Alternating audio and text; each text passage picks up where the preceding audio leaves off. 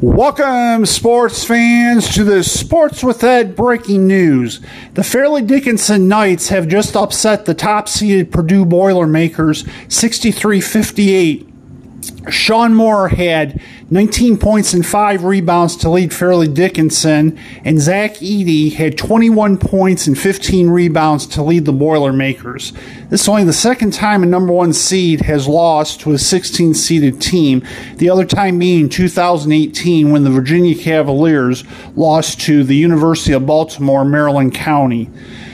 As such, Fairleigh Dickinson will seek to become the first 16 seeded team to make the Sweet 16 of the NCAA tournament.